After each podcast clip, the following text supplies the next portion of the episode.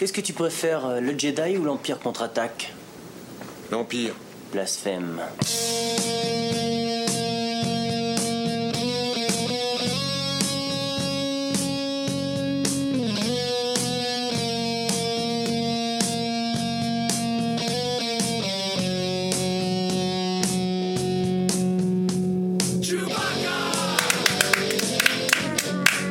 Bienvenue dans cet épisode du Traquenarque pour mettre les deux pieds dans le plat. Et je sais pas, il y a une moto derrière. Pour mettre les deux pieds dans le plat, sans plus attendre, cette semaine, ce mois-ci d'ailleurs, je ne sais pas à quelle fréquence nous allons sortir, ça dépendra de nos gueules de bois, je pense, les podcasts. Dans ce premier épisode, en tout cas, nous allons parler de Kevin Smith, voilà, donc qui est l'investigateur d'à peu près tout ce que je fais dans ma vie. Ah bah ouais, alors peut-être moins en France, étrangement aux États-Unis parce que j'ai un tatouage de Kevin Smith. Étrangement aux États-Unis, tout le monde me disait ah oh, Kevin Smith. Ici on me demande c'est ton père, donc non, tu vois, j'aimerais bien mais non. Donc nous allons parler de Kevin Smith. Donc Kevin Smith, réalisateur, mais pas que, mais réalisateur, acteur, podcasteur, scénariste de bande dessinée. Producteur carrément. Il a un million. Donc, qui commence sa carrière en 1994 avec le film Clerks, avec un budget de approximativement 23 millions, je crois, un truc comme ça. Millions, non, 1000, 23 millions. 23 000 $, je crois, 23 ou 24.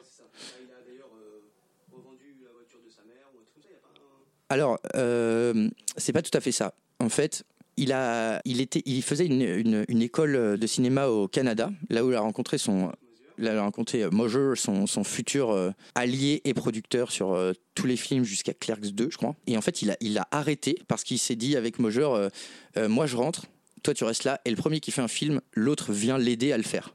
Voilà. Donc lui est rentré, Mosher a terminé ses études, Kevin Smith ne les a pas terminées. Et en fait, il travaillait dans un Quick Stop aux États-Unis, qui est une sorte de supérette. Et ce qu'ils s'amusaient à faire avec la personne qui travaillait avec lui, qui est Brian Johnson, qui est personnage très important dans la carrière de Kevin Smith, c'est qu'ils s'amusaient à faire un concours de celui qui pourra avoir le plus de cartes de crédit, en fait. Parce qu'à l'époque, tu recevais un truc genre « Ouais, carte de crédit, vous pouvez ouvrir un compte et on vous offre je sais pas, un fusil de chasse, tu vois. » C'est vrai. Voilà, et il faisait ce concours-là.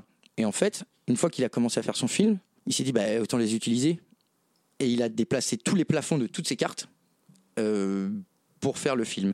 Et aussi, il y a eu une inondation. Une inondation chez lui. Il a perdu l'argent de l'assurance. Sa mère lui a donné pour faire le film, ce qui est pas mal. Ce qui est vraiment chouette. Donc, il commence avec Clerks et se lance irrémédiablement dans la pop culture. Déjà dès Clerks, en parlant de Star Wars, en ayant un verbe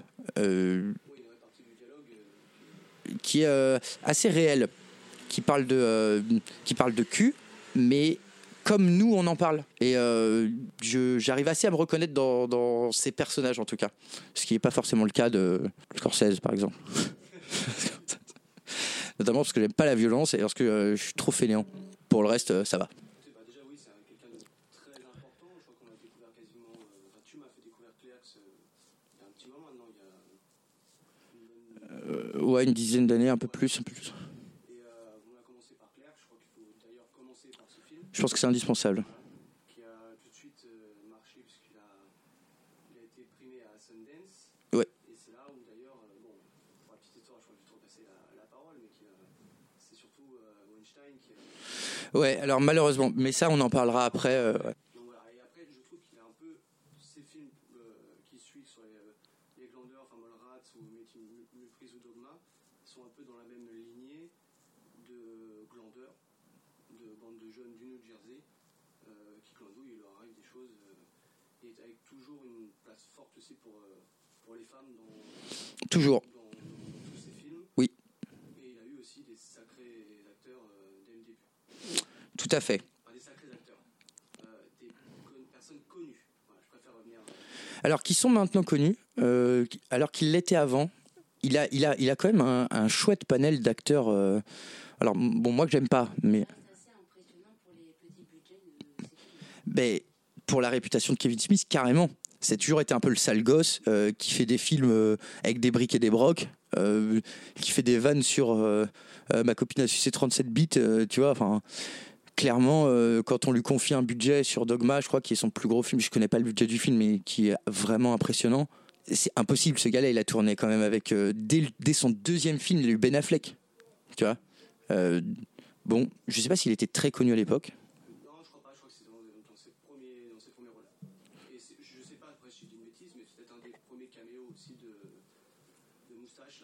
Ah, c'est le premier cameo de Stan Lee. Et c'est là que Kevin Smith est fort. Alors qu'on l'aime en tant que réalisateur, c'est quelque chose, peu importe. Mais en tout cas, dans la pop culture, bon, alors je vais juste faire une petite aparté. Genre, moi, je suis pas tout à fait d'accord avec lui parce qu'il a tendance à tout aimer, comme un ricain. Genre, oh, it's amazing, it's amazing. Il y a plein de trucs, c'est de la merde. Oui, je rappelle aussi qu'il a quand même réalisé des épisodes de la série Flash ou Super. Ouais. Oh. Ouais. Ouais. Ah mais lui, enfin encore une fois on en reviendra après, mais Kevin Smith, tu peux l'avoir pour n'importe quoi. C'est-à-dire que en dehors de sa carrière de réalisateur, tous les gens qui s'intéressent un peu à la pop culture, il a déjà fait, je sais pas, l'intro d'un livre, la préface d'un livre, n'importe quel documentaire, et voilà. Il est tout le temps dans tous les documentaires. C'est le gars qu'on appelle. Peut-être qu'il est meilleur parleur que réalisateur, ce qui est possible. Ce qui est assez étrange parce qu'il n'a pas non plus une popularité très intense. Eh bien, pas en France, c'est vrai. Voilà, ça reste quand même dans un groupe assez fermé de pop culture et dans les Français, c'est rare. Mais aux États-Unis, un peu plus.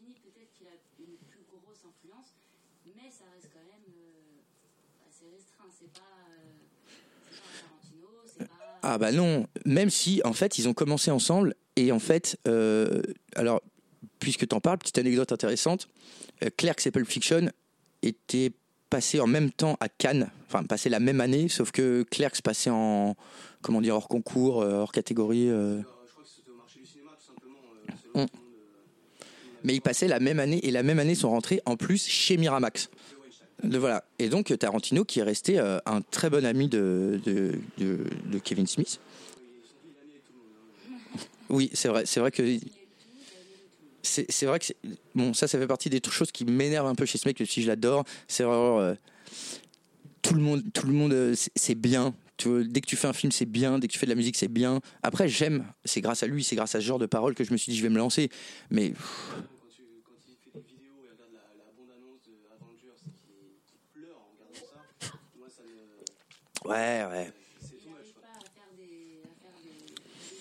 Le moment est tout trouvé pour passer à notre second point, à savoir pourquoi nous aimons Kevin Smith. Ah, c'est une vaste question, c'est difficile à répondre. Après, voilà, déjà, ça marche beaucoup sur les dialogues, surtout ces premiers films qui ont des très très petits budgets. Même si on n'est pas américain, on a besoin de se reconnaître sur les dialogues, comme tu disais tout à l'heure, sur la vulgarité, sur le cul. Des choses simples, mais je trouve que c'est toujours captivant. Les petits dialogues. Et après, bah, forcément, oui, c'est un des premiers aussi. Voilà, comme tu le disais tout à l'heure, de parler de Star Wars ouvertement, d'imaginer des suites comme le ferait des geeks. Quand je dis geeks, c'est dans le bon sens du terme. Je pense surtout à Big Bang Theory ou appuyer. Ouais. On en bouffe en ce moment énormément. Et puis ça reste aussi, c'est pas prude comme le peuvent les Américains, c'est graveleux, des fois un peu trop, je pense surtout à Zach et Mary, ouais. Là je trouve ça très mauvais, et là c'est le mauvais Kevin Smith, cette période, en tout cas. Mais, et après, comment je pourrais décrire, puis ça te représente bien, forcément quand je vois Kevin Smith, je pense à toi aussi. Oh, merci.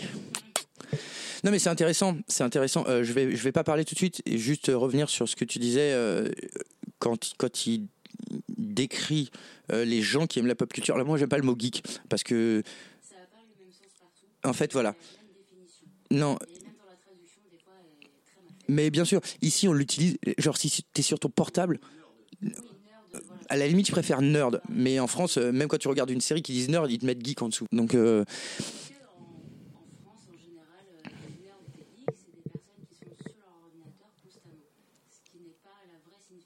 Voilà. Donc, il arrive à décrire les gens qui aiment la pop culture, nerd, geek, ce que tu veux. C'est pas des boutonneux à lunettes, tu vois. Je veux dire, on n'est pas les beaux gosses du quartier, mais ça va quand même, tu vois. Et ben, on a une vraie vie, même si on joue aux jeux vidéo, même si on regarde des films, tu vois. On dit, hier, j'avais une gueule de bois, tu vois, ce qui est très... c'est pas ce qu'on voit dans les films actuels qui représentent les geeks. Ce qui est dingue, parce que ce qu'on voit dans les films, genre, ou films ou séries, genre Big Bang Theory, c'est des clichés des années 80, tu vois, genre... Voilà. Donc, c'était juste pour revenir sur le fait qu'il arrive très bien à décrire les gens qui aiment la pop culture. Bon, je vais essayer de ne pas sortir trop les violons. Parce que lui, il serait capable de faire une déclaration d'amour. Oui, tout à fait. Non, mais moi, alors déjà, c'est mon humain préféré au monde, après toi, Tingle. Alors, pour beaucoup de raisons, mais dans ma vie, dans ma vie de glandeur, il y a eu clairement un avant et un après Clerks. Kevin Smith, que tu veux, en tout cas à partir du moment où j'ai découvert ce mec. Quand j'ai vu Clerks, c'est parce que j'avais vu une bande-annonce de Clerks 2, un truc comme ça, et que ces personnages de Jay Silent Bob me paraissaient familiers. Et ça avait l'air drôle parce qu'ils parlaient de weed, de cul et tout. Je me suis dit, je vais regarder, mais je vais devoir d'abord regarder le premier. Et en fait, sans revenir trop sur le film, à la fin du premier, il y a les deux personnages principaux qui ont une crise existentielle en disant, putain... j'ai la vingtaine entamée, qu'est-ce que je fais de ma vie, je suis là dans une vieille supérette. Et ben c'est exactement ça. Et j'avais 18 ans et je savais pas du tout quoi faire avec ma vie, sauf que tout ce qu'il racontait, j'ai saisi toutes les références. Ça parlait de Star Wars, ça parlait de cul, ça parlait de picoler, ça parlait de fumer des joints, tu vois, enfin. Et je me suis dit, mais ce gars-là il est trop cool. Et en fait, l'histoire de Clerks, elle est encore plus cool parce que c'est quasi une histoire vraie. Parce que c'est en fait les personnages de Dante et de Randall qui sont les personnages principaux. C'est lui et Brian Johnson qui travaillaient dans le Quick Stop en fait. Et en fait, enfin, je vais pas me lancer sur Clerks parce que il faudra de toute façon on fera un épisode que sur Clerks. Mais voilà. Et donc quand j'ai vu ça, je me suis intéressé au bonhomme et au fur et à mesure, plus tu t'intéresses à ce gars, plus tu vois que c'est pas que... Enfin, évidemment qu'il me parle à moi, parce que moi, je suis un jeune branleur de banlieue. Et lui, c'est exactement ce que c'est. C'est un mec, c'est un jeune branleur de banlieue. Bon, moi, je suis dans le 91, mais lui, c'est New Jersey, ce qui correspond assez au ratio des États-Unis, quoi, tu vois. Et c'est juste un mec qui, en fait... qui voulait faire des trucs avec ses potes. Et finalement, c'est grâce à lui, et c'est exactement ce que je suis en train de faire. Donc c'est pour ça que j'aime ce mec, parce que de toutes les célébrités... C'est une inspiration. Bah ouais. Mais à un moment, je suis obligé. Mais de toutes les célébrités au monde, c'est le seul qui, même si évidemment il aime tout, même si évidemment il est gentil avec tout le monde, c'est le seul qui fait des trucs d'humain. Tu vois, c'est le seul où je me dis, bah oui, en fait, c'est ce que j'aurais fait. Tu vois, je veux faire des trucs avec mes potes, donc si je fais un film, c'est avec mes potes, ça raconte ma vie. Je vais pas raconter une histoire avec des hobbits, quoi, tu vois, qui tombent tout le temps. Et des dragons qui parlent, et Sméagol, et enfin bon, bref. J'ai une question pour vous deux. Oui. Qu'est-ce que vous n'aimez pas chez lui ? La question a répondu qu'il aime tout, et moi je vais dire une partie de sa filmographie. Après Dogma, j'ai déjà du mal, mais ça va être surtout quand il a fait Père et Fils, quand il a fait Zack and Mary ou Top Cops avec Bruce Willis. Ouais. Bon, ça, il s'en mord les doigts. Hein. Ouais, toute cette partie-là où il traînait avec... C'était trop de gêne. Ouais, exactement, où il traînait plein de stars sur lui. Ouais, toute cette période, je le trouve... Enfin, c'est la comédie que j'aime pas du tout et je le retrouve pas trop là-dedans. Bah là, on en reviendra sur sa carrière. Même par exemple, Clerks, ça reste une comédie, mais c'est une comédie qui est assez vraie. Et c'est peut-être le côté comédie américaine que du coup, tu n'as pas eu. C'est très bien résumé. je veux pas du tout.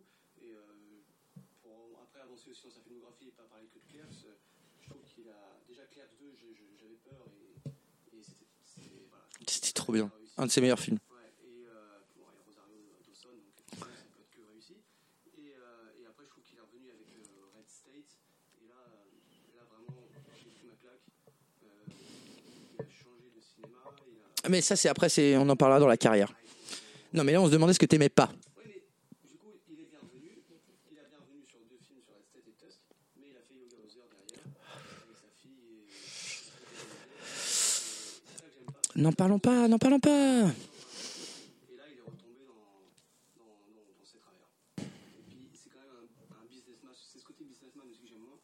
C'est un Twitter compulsif et dès qu'il y a un truc... comme tu me disais, c'est un mec qui a sa propre marque de bœuf, enfin... Et puis ils vendent des tas de trucs sur internet, sur des jeux vidéo également. Oui, tout à fait. Oui. Des parties de bobines de films de Clerks, enfin voilà, ils vendent des tas de trucs, quoi. Ou du. Putain. Eh ben, c'est marrant ce que tu es en train de dire parce que justement, moi, ce côté-là, le côté businessman, je l'aime bien parce que c'est un fan qui fait des trucs pour les fans. En fait, il sait ce que c'est être fan, lui. Parce que lui, quand il était plus jeune, avant d'être célèbre, il était fan comme nous. Il faisait des Comic-Con, il faisait des conventions, tout ce que tu veux. Et il était fan au point de dormir dehors, au point de faire la queue pour faire un film, tout ce que tu veux, voir un film, tout ce que tu veux. Et en fait, je trouve que ce qu'il fait, c'est bien parce que moi, je suis pas un accro des signatures, mais c'est vrai que ça fait toujours plaisir sur son site de pouvoir commander un truc signé sans passer par eBay, sans passer par des fortunes. Tu vois, enfin, il sait que les gens qui l'aiment bien, en tout cas, c'est pas le réalisateur le plus connu au monde, mais par contre, les gens qui l'aiment en général, genre ils l'aiment à fond, vraiment, tu vois. Et on a un exemple devant. Oui, mais parce qu'il y a plein de gens qui se reconnaissent. En fait, il y a plein de gens qui font du ciné sur les gens beaux, les gens intelligents, les gens... Mais à un moment, il faut faire du ciné sur les gens qui sont, alors pas intelligents, mais genre moyennement intelligents, moyennement pauvres, tu vois. Et que ça ne tombe pas dans le documentaire. Ouais, voilà. Voire dans le Pascal le grand frère, quoi. Mais ouais, carrément. Voilà. Donc, c'est bien de conclure là-dessus. On va passer à... Donc, on va parler de sa carrière, tout à fait. Donc... Donc on peut commencer sur sa filmographie, enfin sur sa carrière, puisqu'il n'y a pas que des films. Donc ensuite il fait Mallrats. Enfin là en fait sans en fait on va pas faire film par film, mais c'est très intelligent ce que tu disais tout à l'heure, Tingle, sur trois parties de carrière qui là qu'on peut dire le.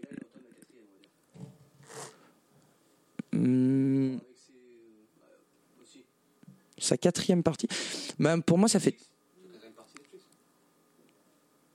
Mais c'est pas lui qui réalise. Hein. Non, mais c'est une partie où il s'investit, comme dans Flash, comme dans Supergirl, c'est une partie où il s'investit autrement, mais ça fait quand même partie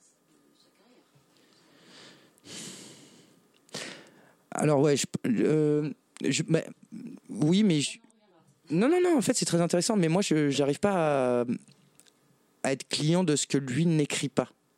Et comme sur Flash et tout, c'est pas lui qui écrit. Ouais. Non, mais je suis d'accord, mais je parle surtout du contrat là, qu'il a eu avec Netflix, où il va faire les maîtres de l'univers. Ah oui, mais tout ça, on en parlera dans l'actualité à la fin. Moi, c'est sa quatrième partie qui est en devenir. Si, ah, d'accord. Donc en devenir, parce qu'elle a pas commencé en fait. Si ok. Si continue, elle en fera la troisième, sinon. Ah, bah dans ce cas, bah, commence par là alors, tu vois, au lieu de m'emmerder, connard. Bon. Donc première partie. Qui se résume à une série de films dans le même univers et qui parle alors de plein de choses et de peu de choses en même temps. C'est surtout déjà des amis. Il y a beaucoup des couples. Ouais. Il parle énormément de couples. Souvent de rupture. Alors il a dû être très malheureux. De conflits de couples. Et notamment avec, dans Chasing Amy, où il parle avec une très belle justesse d'un homme amoureux d'une femme bi et pour l'avoir vu plein de fois ce film, c'est pas du tout cliché. Bah ouais, c'est clair.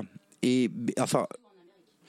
Non mais en tout cas voilà, je sais plus où je voulais en venir, mais en tout cas toujours des propos justes sur les couples, sur ce que n'importe quel mec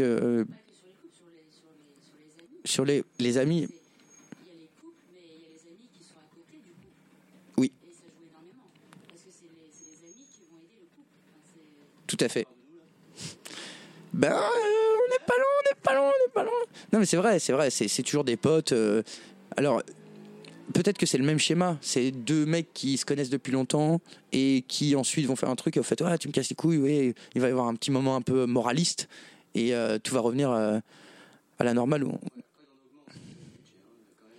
Ah bah oui, clairement. Donc voilà, donc première partie de film qui date...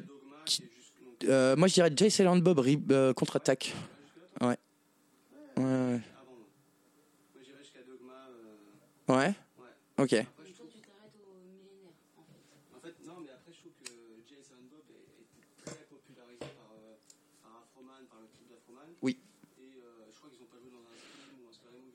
Si, ils ont fait un scream.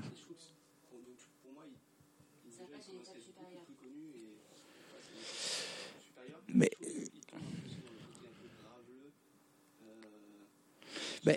c'est vrai que c'est intéressant ce que tu es en train de dire. J'y avais jamais pensé, mais c'est vrai que au-delà de Dogma, Jay Silent Bob contre-attaque, on part dans la comédie 2000. Ce qu'on a tous caractérisé par American Pie, ce genre de choses. Ouais, voilà. Alors que c'est un des précurseurs des duos de Fonce d'art. Quoi. Ah bah c'est clair. Hein. Clair que c'est sorti avant M.A.K.L.E. ou Mackay, c'est sorti avant Harold & Kumar, c'est sorti avant. Voilà.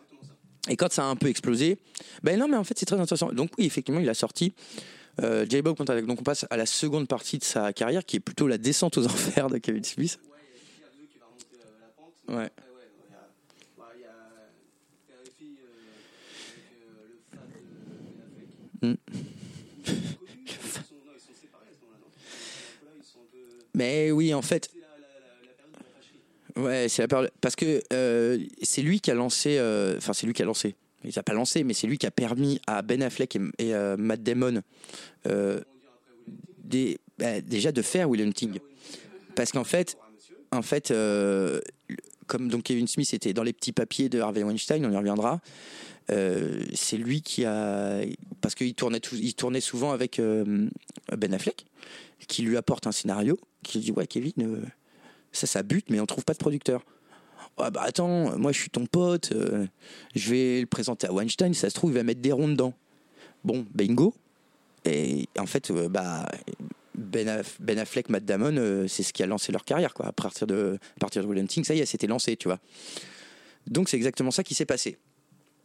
Sauf que lui, entre-temps, il faisait que des films de merde, parce qu'il voulait surfer trop tard sur la vibe, j'ai envie de dire American Pie, mais bon, c'est un peu ça, quoi. C'est... C'est exactement ça.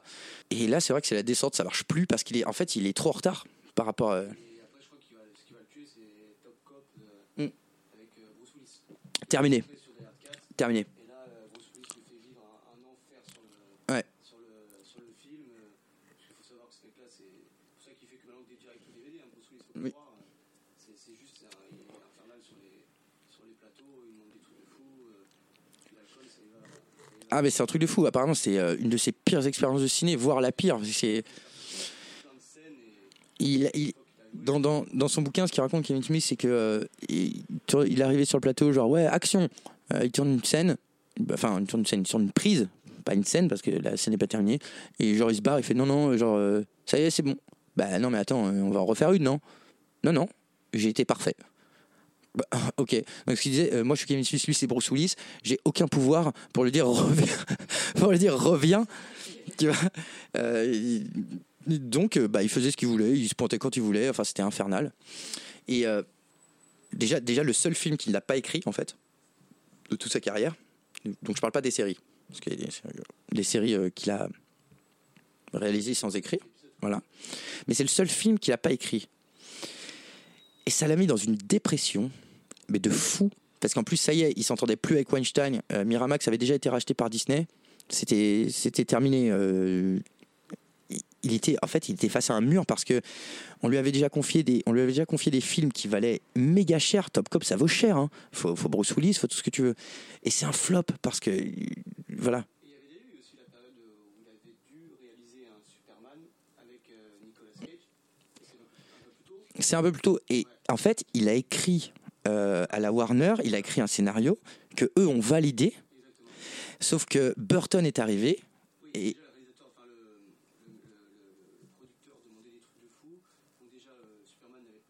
ouais, il devait affronter une araignée géante.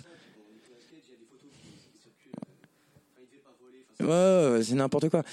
Et Burton est arrivé alors que la Warner avait déjà validé le projet. Il a dit ah bah non, en fait, si c'est moi qui réalise, c'est moi qui fais le scénario. Ok. Et bah évidemment. Voilà. Non mais heureusement que ça s'est pas fait. Pauvre Kevin Smith, tu vois, il est déjà bien assez traîné dans la peau pour des films de merde, à tort ou à raison, hein, mais voilà. Et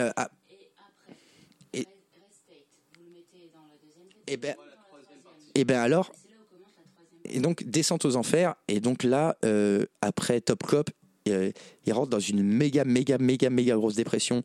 En fait, il a rencontré Seth Rogen avant, où il fait que fumer des joints toute la journée et regarder du hockey.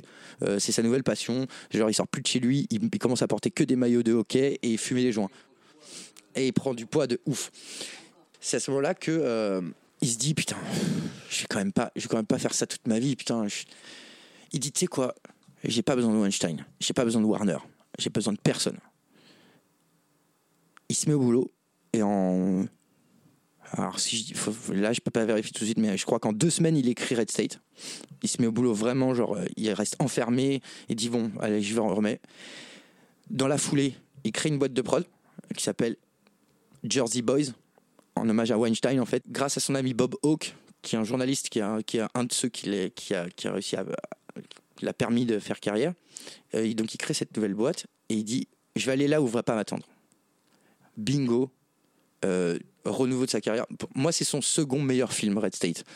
Et là, il arrive avec un truc, mais de fou, méga anti-religion, Michael Parks, qui est incroyable. John Goodman, mais...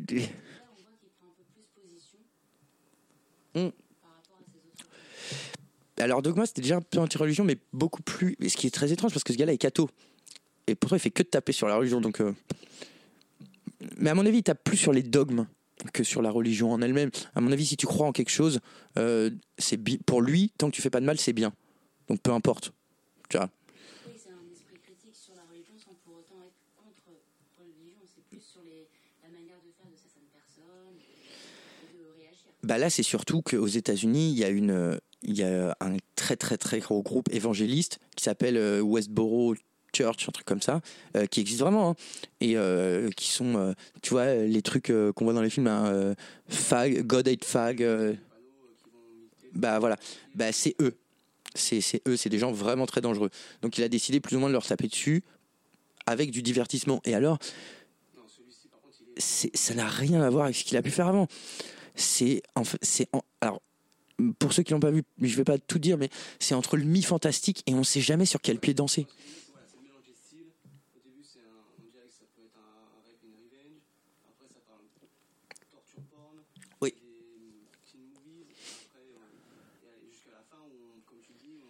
Alors à la fin, on flirte avec le... Mais c'est clair.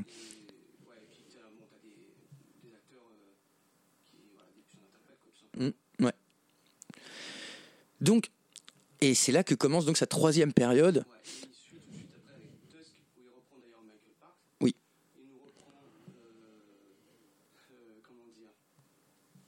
Putain, Johnny Depp. Attends, je vais pisser. Le cabot... Putain. En fait, t'as le grand ancien Forest Whitaker et juste derrière, tu vois, t'as Johnny Depp. Après, bon, il y en a beaucoup. Ah, il y a beaucoup de cabots, ouais. Il y a du gros cabotineur. Tu vois, il y a du Brad Pitt qui passe un peu par là aussi. Pour moi, c'est le problème du film. Après, Tusk, j'aime beaucoup dans le côté un peu sale, sur les maquillages aussi, tout ce qui ça, il met mal à l'aise, c'est ça que j'aime bien chez lui. Pour moi, il n'a jamais fait ce genre de film. très noir, très mal à l'aise, même si j'aime pas forcément Justin Long qui joue le rôle principal, qu'il a rencontré d'ailleurs encore sur Derrière 4. Oui. Derrière 4 qui est assez, sans la volonté volée, mais qui est assez nihiliste et drôle en même temps pour ce genre de film. Et après, je trouve qu'on... Voilà. Ok, bah, très bien. Bon, et ben donc évidemment, nouvelle période hein, dans sa carrière avec... des films, ce qu'il appelle lui la trilogie du Grand Nord. Alors le troisième n'est pas encore sorti parce que ça commençait avec Tusk et ensuite ça arrivait avec Yoga Others, qui est une sombre merde. Et il veut faire Moose Joe. Voilà. Genre, en gros, c'est Joe, mais avec un élan au Canada. Pourquoi pas. Ce qui conclut un petit peu cette troisième période. Et pour moi, la film, c'est la nouvelle où il a des.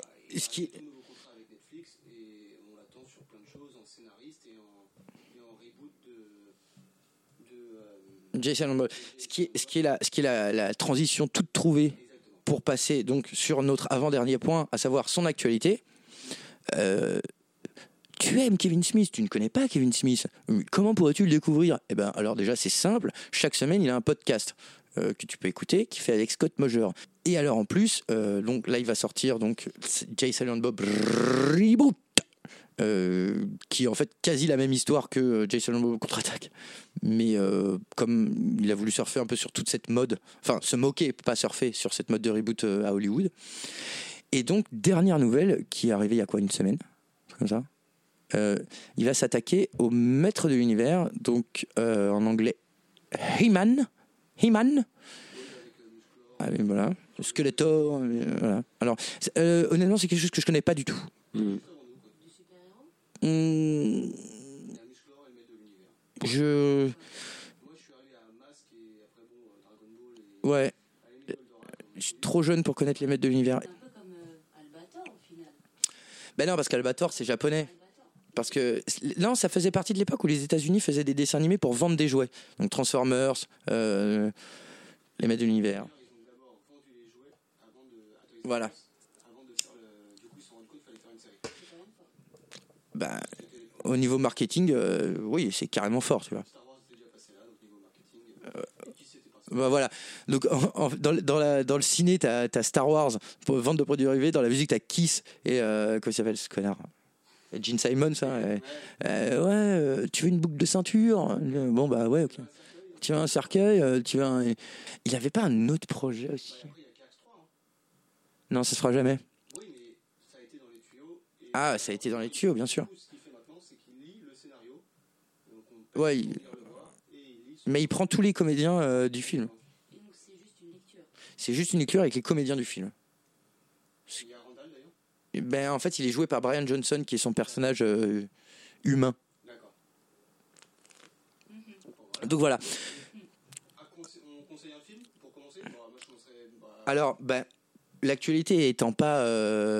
Enfin, si on dit qu'il a réussi à survivre à une crise cardiaque et qu'il n'est pas mort et que je suis vraiment ravi... Et qu'il a dû perdre combien de kilos? Au moins une cinquantaine. Hein. Ouais, il perd au moins une cinquantaine de kilos. Ben, il est bien maintenant, beau gosse, hein, il promène son chien. Très bien. Ouais, comme ça, il va vivre plus longtemps. Très bien. Donc l'actualité étant terminée, je pense qu'on va passer à la conclusion. Pour les gens, on va faire deux conclusions. Une pour les gens qui ne connaissent pas et une pour ceux qui connaissent. Ah ouais, tout à fait. Mais non, mais en plus, c'est assez important. En fait, je voulais faire une chronique sur le féminisme, parce que Kevin Smith est quelqu'un de très impliqué dans le féminisme, notamment parce que quand il y a eu l'affaire Weinstein, il s'est... Bah, lui qui a été signé par les frères Weinstein au tout début, c'est... Alors c'est pas senti obligé, mais en tout cas a fait quelque chose, parce qu'il y a beaucoup de gens, notamment Tarantino, qui ont été lancés par Miramax, qui n'ont... Alors ce sont des douanés, parce que c'est vrai que c'est pas de leur faute, mais qui n'ont pas spécialement mis les pieds dans le plat. Kevin Smith l'a fait, parce que 2 jours après ou 3 jours après l'affaire, et d'écouter, c'est eux qui m'ont lancé... Je le regrette, j'ai rien fait pour que ça n'arrive pas, donc tout ce que je vais toucher de mes premiers films que j'ai signés avec la Miramax, et notamment avec les Weinstein, tout ça tout l'argent, absolument tout l'argent ira à une association qui s'appelle Women in Film, qui milite pour que les femmes aient un rôle important au cinéma et pas juste être sexualisées, pas juste une serveuse, une avocate un peu gourde, tu vois. Donc ou juste d'être sexualisée dans le sens une femme au cinéma doit être jolie. Voilà. Est-ce que vous avez un mot à rajouter, Elora et Tingle? Pas spécialement. Après, si vraiment on ne sait pas regarder, on peut déjà commencer par Perth. Ouais. Pour découvrir. Après, je dirais les prises multiples. Je crois qu'on a parlé, on a bien parlé. Oui. Et après, Red State. Et voilà, les trois films, on va dire. Pas Clerc 2. Non, pas Clerc 2. Pas dans le top 3. Hein. Ouais.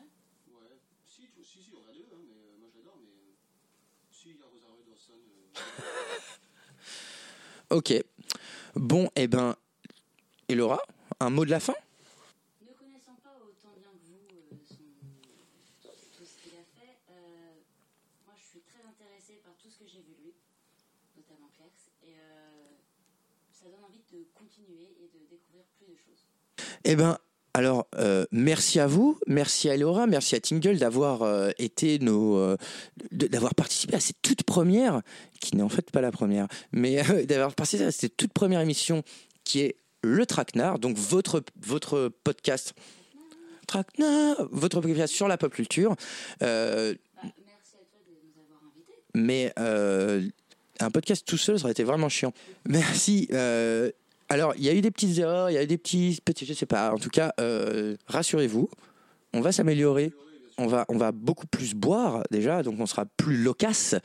Et pour ceux qui sont restés jusqu'à la fin, merci beaucoup. On se retrouve dans un mois parce que j'espère que c'est à peu près la fréquence à laquelle on va sortir les podcasts. Donc, on se donne rendez-vous dans un mois pour un épisode qui, a priori, sans trop en dire, parlera de séries télévisuelles. Wow, merci beaucoup. Et donc je vous dis à bientôt. Faites l'amour, pas la guerre, et buvez des bières parce que ça rime.